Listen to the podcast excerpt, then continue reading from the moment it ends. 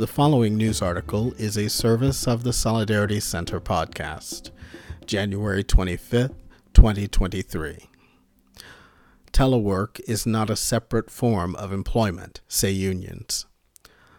Only a worker rights based approach can ensure that Europe's growing number of teleworkers can fully exercise their fundamental labor rights, including to decent work, which includes safe working conditions, said International Lawyers Assisting Workers Network iLaw members Mihail Sabatari, Ina Kudinska, George Sandul, and iLaw Europe and Central Asia Regional Coordinator Tamar Gabisonia during the launch of three new iLaw Network reports last week.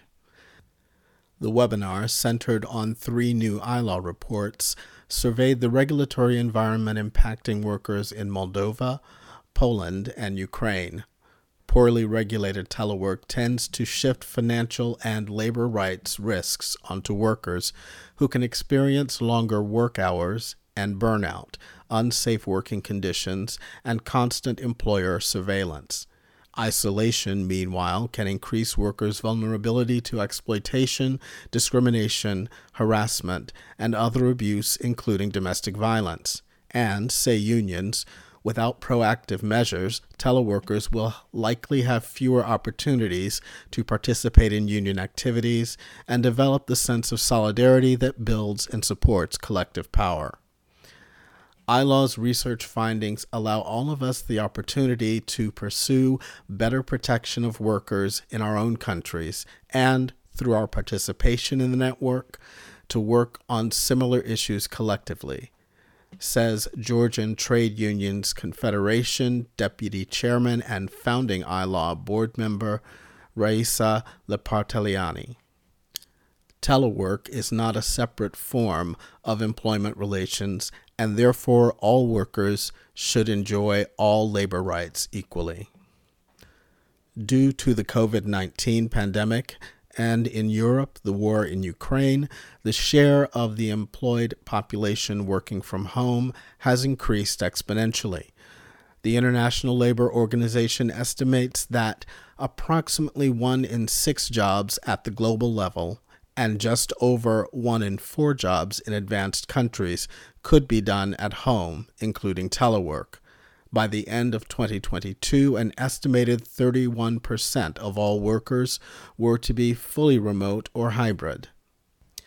Report recommendations include in Moldova to bring national regulations on remote work into line with the European Union framework on telework ensure that telework is voluntary and reversible, and that teleworkers be adequately protected by effectively enforced health and safety regulations. In Poland, to prevent misuse of civil law contracts to deny teleworkers their rights under law, adopt clearer health and safety protections that balance the employer obligation to ensure worker safety with the privacy rights of workers adopt provisions to address overtime work and ensure the right to disconnect and institute mechanisms to tackle the systemic discrimination, violence, and harassment often directed at remote workers.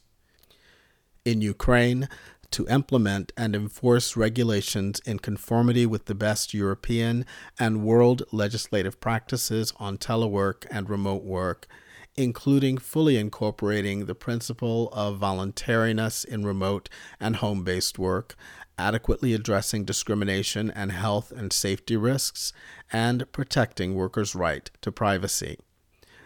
The new reports are part of an ongoing iLaw research series on telework and workers' rights, which includes a regional report on telework in the Americas, along with 10 national reports on Brazil, Colombia, Costa Rica, Ecuador, Mexico, Panama, Peru, and Uruguay released in 2022.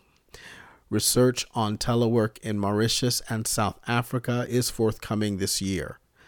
The iLaw Network's Future of Labor Law Wiki also contains model legislative language and analysis of how to regulate telework.